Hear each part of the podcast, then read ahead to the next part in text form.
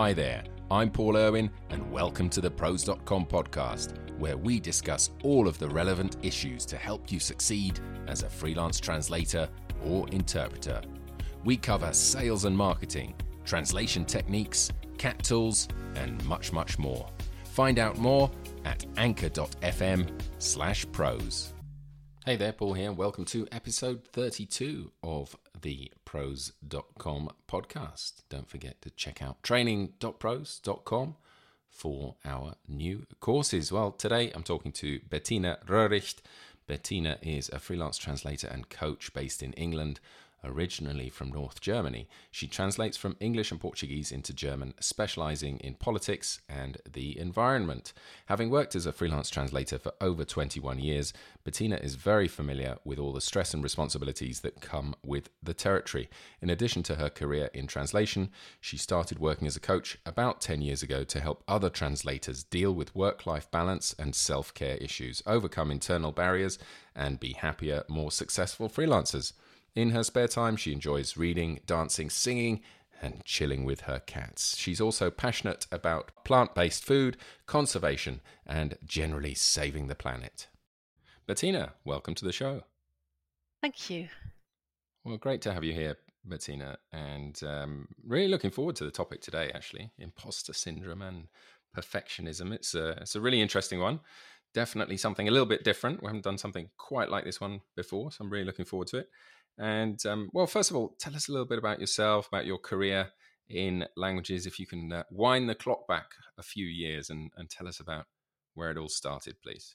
Oh, I would have to wind the clock back quite. I've been in this business for about 21 years. Wow. I mean, freelance translating. Yeah, I started about 21 years ago. And then about 10, 11 years ago, I also started coaching other freelance translators. Okay, excellent. Excellent. So how did it all start for you? Was it something that was sort of interest from childhood, or someone inspired you, or how did it all start? You mean the translation bit? Yes. It was just something I've always just really liked languages and English in particular. So and it was sort of the obvious thing for me to do. So yeah, I just went for it, and it was clear to me from a fairly early age on that was what I wanted to do, and okay, then I did it. Okay, excellent. And you said 21 years as a freelance translator, so you didn't start out working for a company, or did you have any corporate experience, or you went straight into being a freelance translator? I did actually have a part-time job for the first, I think, 7 years, where I was building my translation business, and 5 of those were in the translation agency, which has been quite helpful. Yeah, very helpful, I would imagine. Yes. So you built your business up part-time until it got to that sort of tipping point where you said, right, I'm definitely good to go now. Sort of, yeah. Sort of, or maybe yeah. A little bit before then. Yeah. Yeah. Okay. What do you remember from those early years? Do you remember it being easy to get started? Do you remember it being a struggle? Do you sort of look back to the good old days, or are you much happier where you are now? How do you see that? I think it was quite a struggle for me, to be honest. I found it quite difficult at first, also because you start out, and I really didn't know, you know, what niche to go to and where to specialize, and that only developed in, you know, over the years really. So I find it much easier now. I also enjoy working, you know, the working relationships with my clients much more now that everything's sort of settled and established, and I know most of them personally as well, and weeded out the ones that I didn't want to work for. So yeah, I think I'm much, much happier now with it on the whole. Yeah. So what would you say to someone who, if you can perhaps just take a moment to reflect back again, and what would you say to someone who is starting out? If you could advise someone in terms of perhaps avoiding some of the struggles that you had. I know you can't avoid all of them, but what would you say to someone getting started? The list is quite long of the things that I struggled with. I think probably not to try and not get overwhelmed by, or not to be too much in awe of you know, the very successful translators are the ones that appear to know everything and have everything and do everything, and just try and find your way in whichever way you feel is right for you. Like, there's a lot of pressure on people to specialize from a very early time. Mm-hmm. And I think while I think it's a good idea to specialize, you know, maybe it's just not something you're very clear about from the start, or you might want to try and stay open to a few things, try them out. So I mean, obviously get advice from more seasoned translators, but also to just try and trust your own instincts and what feels right for you. Okay, brilliant. Okay, well, let's, in fact, before we jump into the topic, please tell us a little bit more about you, about your background. You've got a wonderful accent, so tell us a little bit about where you're from and where you're living and that sort of thing, please. Oh, thank you. That's very kind of you. I'm from the north of Germany, originally, from a place that probably nobody knows. It's very rural. It's the sort of the little bit of land between the Baltic Sea and the North Sea. And I now live in Lancaster, which is in the northwest of England, sort of between Manchester and the Lake District. And I've been here for roughly 5 years. Yeah, a bit under 5 years. Very good. I've moved about a bit. Yeah. Excellent. All right. Well, thanks for that, Bettina. So let's start talking then about imposter syndrome, and we can sort of talk a little bit about perfectionism as well, which I think is somewhat related in some ways. So what is imposter syndrome all about? Imposter syndrome is, as the name suggests, is a syndrome where, or a pattern of thinking or feeling, maybe you could say, where you feel you're an imposter, like you're constantly having self-doubt, and you feel like a fraud, like you only pretend, like, for example, as a translator, you're only pretending to be a translator, and you're going to be found out, and this can cause a lot of stress, and it's irrational. And I'm not saying that to be mean, but it's just to underline the discrepancy between what you know to be true and what you actually feel like. Like, even if you have a degree in translation, or you've got lots of experience, or lots of great testimonials, and that sort of rationally, objectively prove you actually know what you're talking about and you're well qualified, you might still believe you're only pretending. Yeah. So this feeling of not being good enough, of not really being... Of not really being qualified enough, despite the facts. So, yes. So thinking that other people are better than you. That as well, but also the strong feeling of just being a fraud. And also, if you then have like a fantastic achievement, you just think, oh, I was just lucky, and I'm not. You know, you talk things down. And it's really tricky because of this discrepancy, because you actually know it's not true, but the objective proof doesn't help you get rid of it. Interesting. Very interesting. Okay, so how many people, do you have any idea how many people this might affect? Oh, I'm not sure in terms of numbers, but I think it's quite common. I do know that it's more common amongst women.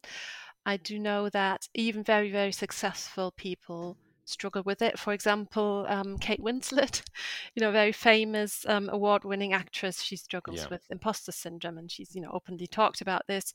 And it's apparently becoming more common amongst young people for different reasons. I would imagine also because of social media. You know, because you're also constantly comparing yourself to other people's perfect lives or successful careers or great achievements, which obviously is only, you know, part of the truth. But, you know, it kind of feeds into this feeling of, you know, you're only pretending, because imposter syndrome often comes with a very with black and white thinking. You know, you're either perfect at what you do, or it's completely worthless, and you're just pretending. Yeah. I mean, I do imagine that it affects a lot of people to some degree. I think it's one of those things where some people can be very affected and some people can be a little bit affected. But I think in terms of actually affecting lots of people, I think it probably does affect a lot of people. So that's one of the reasons I think it's a wonderful topic, Bettina. So yeah. Yeah, I agree. I mean, I've worked with a lot of translators who struggle with perfectionism, which is sort of a symptom of imposter syndrome, and I think that is really quite common amongst translators, and is also really difficult in our line of work because what is a perfect translation? It is never perfect. It's never quite finished, because you can always do more, you can always check it again, you can always do some more research. So it's very, very hard to say, oh no, this is, even objectively, this is perfect, this is done, this is, the best it can be.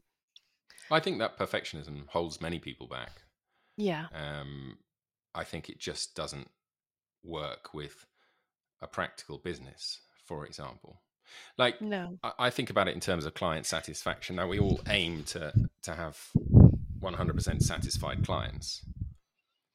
But I think if you look at a lot of businesses, they'd be happy with 95% or something like that. They would sort of accept that there are going to be unhappy clients from time to time, for whatever reason. Now, as a freelancer, you're less likely to want to accept that because you're doing the work yourself. So it's different when you're running a business and certain things are outside of your control, right? Yeah, absolutely. And it is, and I mean, perfectionism isn't even about just making the client happy. I mean, I think we strive for perfection in the sense of we want, like you said, we want our clients to be happy, but that's not strictly perfectionism. Perfectionism means you're just trying to achieve completely unattainable goals. And so you're constantly frustrated and stressed because it's just not doable. And also you're sort of, it may not even be what your client thinks is perfect. What you think is perfect might be much more than what your client really needs.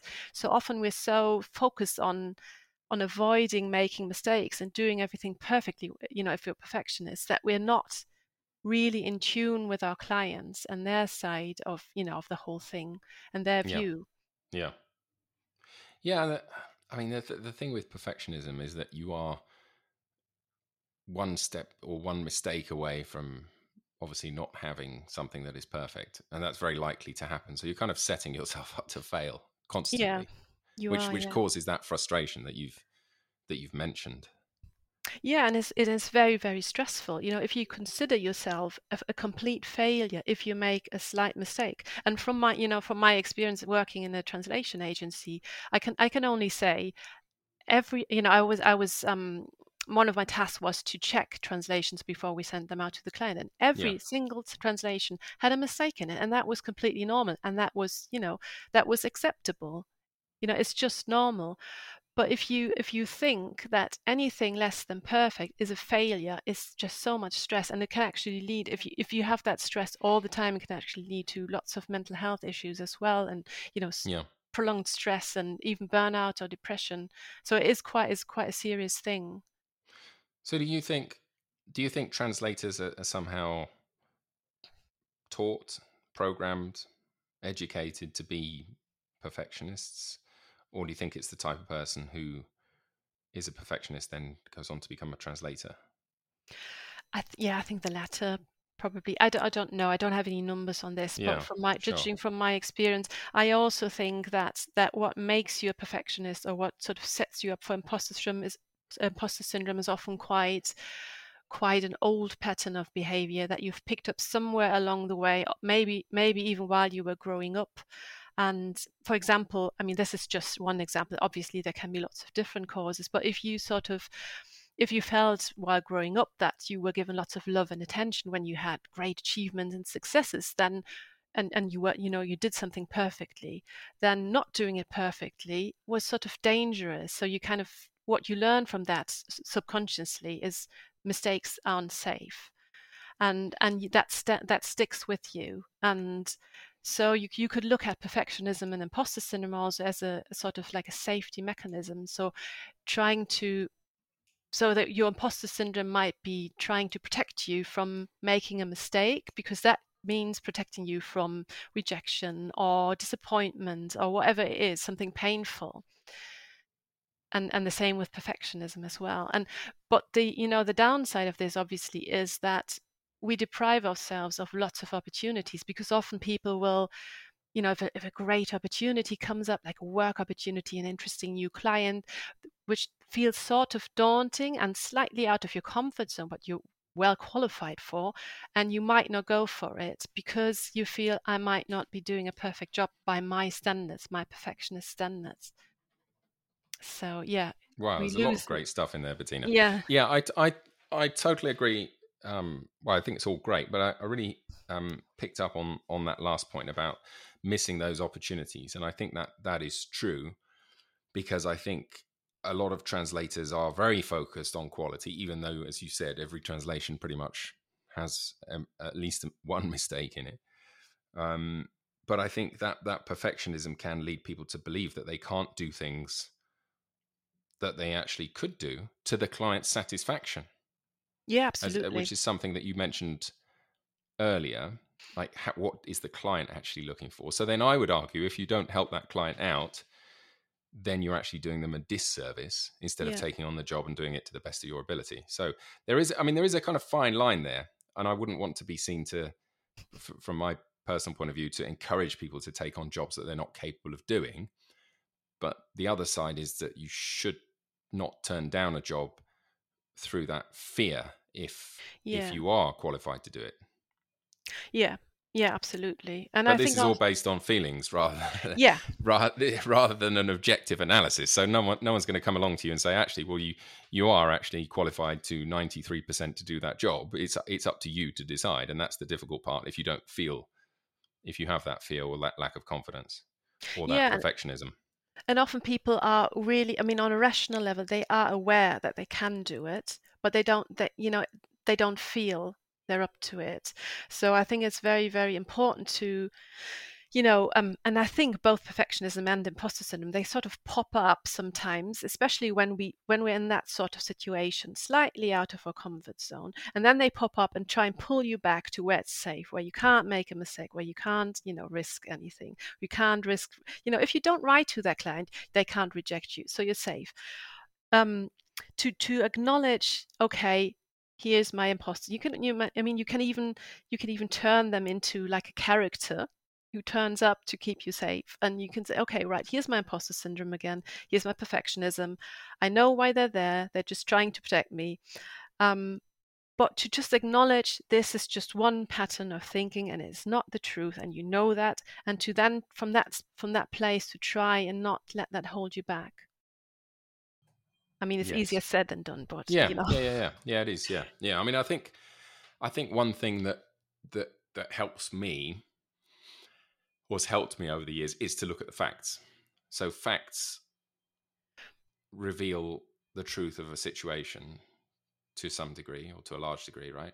So if you, for example, if you analyze your sales figures or your revenue and you say, well, I'm only going to take on certain jobs, the perfectionist approach, and then you look at your sales figures. And then if you actually have an active change in approach and say, well, actually, I am going to take on these other jobs now, and I'm going to keep a record of everything that happened. And I'm going to record what that does for my business, obviously based on what I want to achieve, which is, for a lot of people, is more clients, but not necessarily for everyone. But if that were the case, then you might set out on that path of becoming a bit more open to new opportunities in order to increase your sales. But you might also, at the same time, keep a record of those clients and keep some kind of diary to analyze the facts of what happened. So if you have a fear of overstretching yourself and doing something wrong, then actually analyze the facts and see if that happened. I think that might be one way of looking at it. Does that make sense to you, Bettina? It makes sense, but I would imagine that you don't struggle with imposter syndrome just based on what you just said. Is that true? I've had my challenges over the years. I think for me it's been I've been working now for about 24 years. I think it's been an evolution. I think I lacked a lot of confidence in my earlier days. I think I've just grown over time as a professional. I've picked up new skills as a professional over those years, and that helps me to deal with that imposter syndrome that I certainly have had to some degree. You know, when I ran a business, you know, I would always think that perhaps I wasn't as successful as I could be, even though I was very successful. So it's that thing about looking at the facts is something that I tried to use as a tool. Yeah. Sometimes you, like you said, you might compare yourself to other people as well. I never really had that issue. I've always tried. I think that was interesting what you mentioned about comparisons, but I think you need to compare yourself with other people in order to inspire yourself and not to get, you know, down that social media rabbit hole of thinking. But yeah, no, I definitely have had issues with that. With the perfectionism, I would say not so much.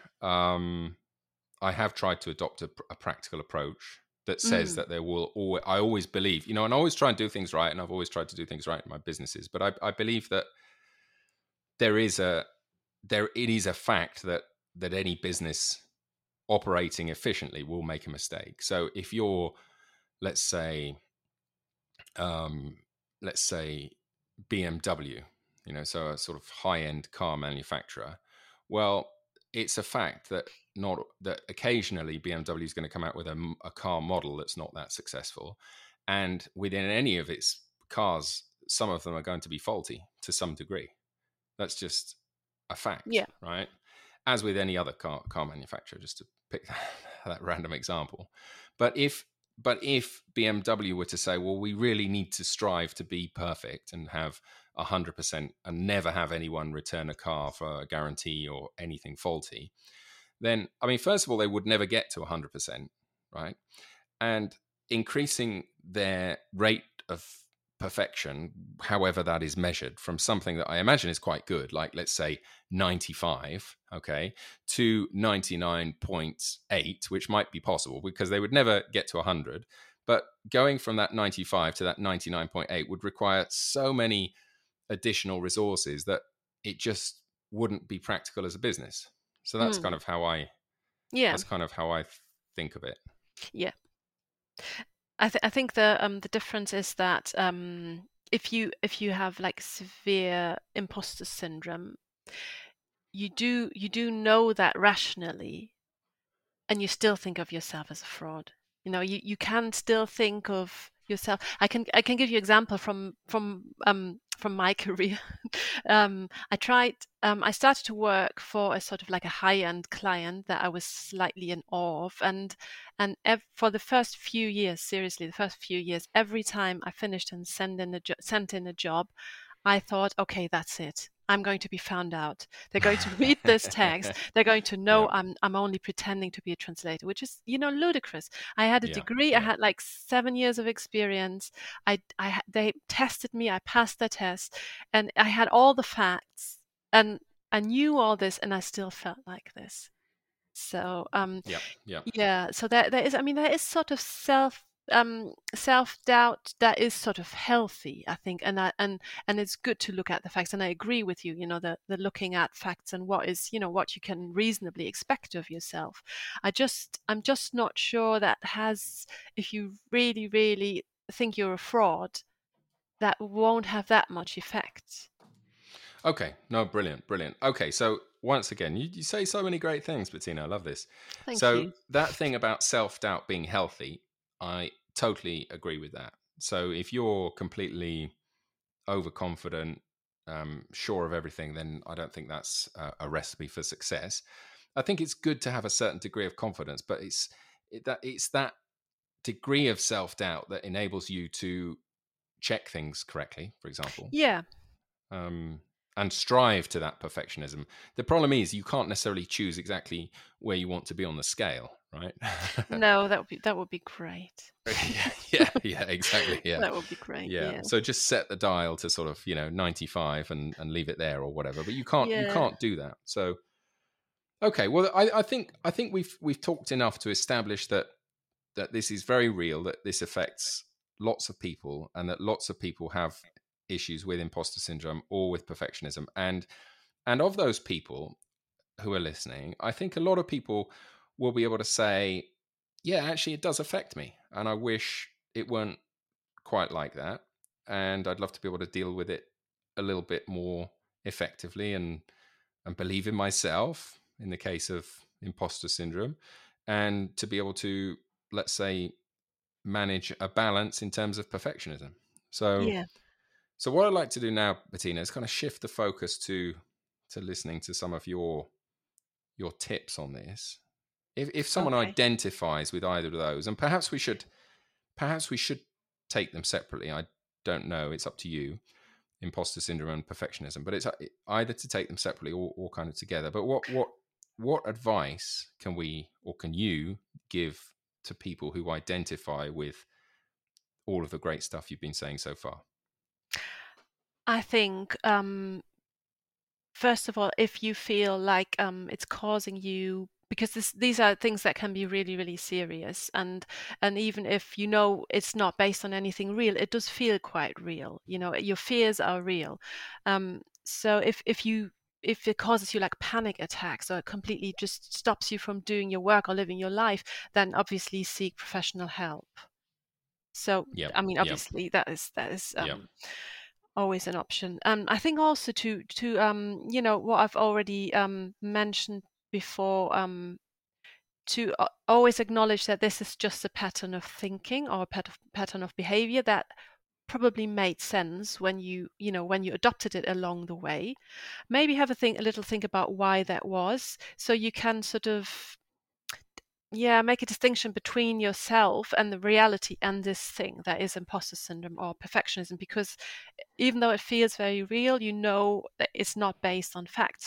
So when it happens, to see, this is happening again.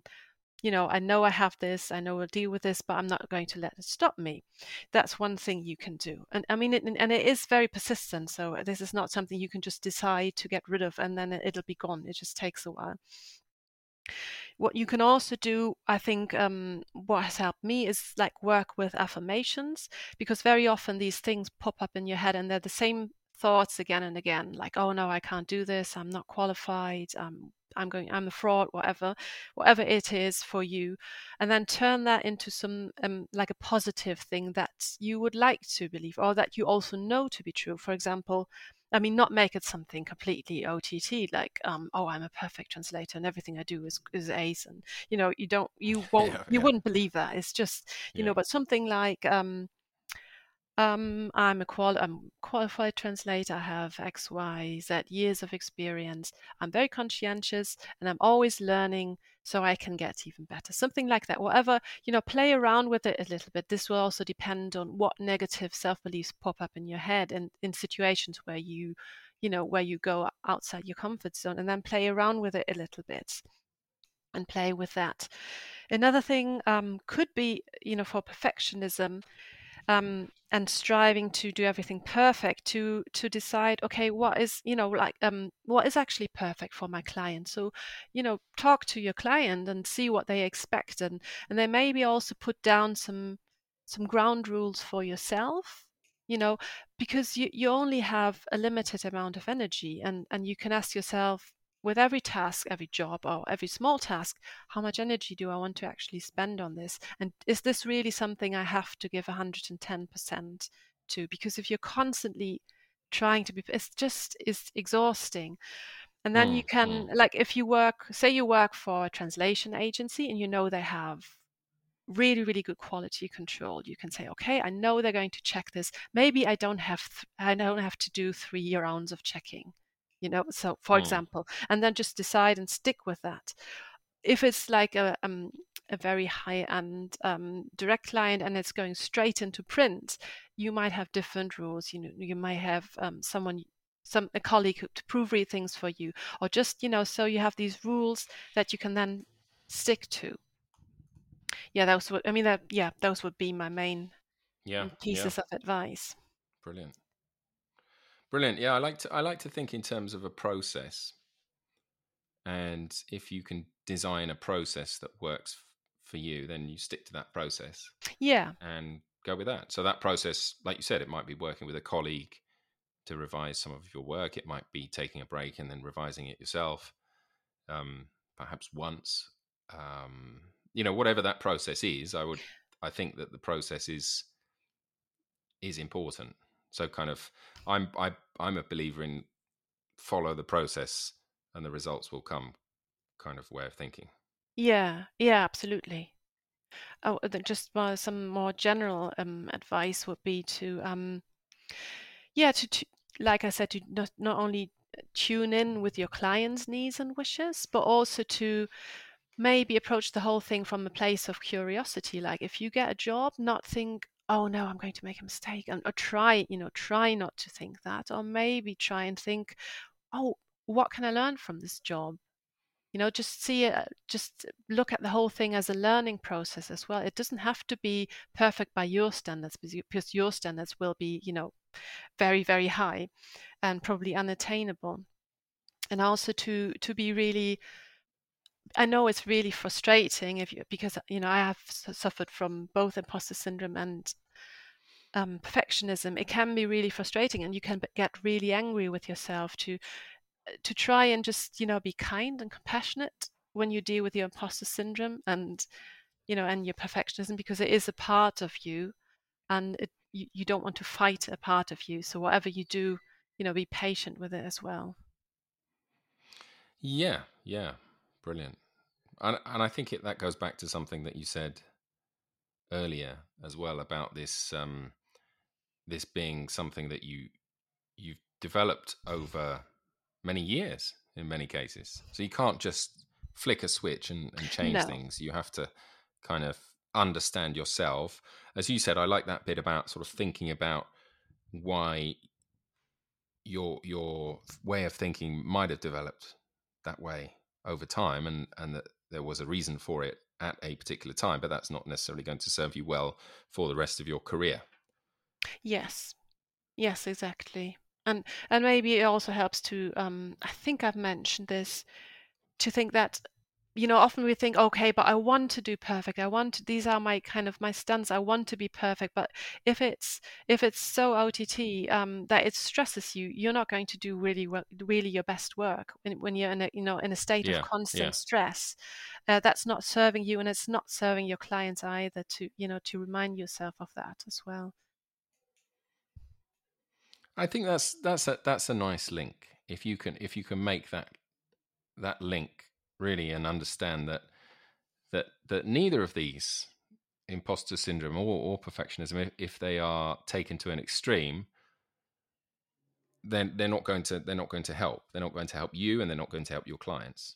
So surely that's not what anyone wants to achieve. You want to have a nice balanced approach yourself, and you want to deliver the best results for your clients, right? So if you can identify that is holding you back, as I would say anything in your life or your business, if you're able to identify that it's not the ideal approach, then if you can think about how to change it, then that's going to be a step in the right direction. Yeah, I agree. Yeah.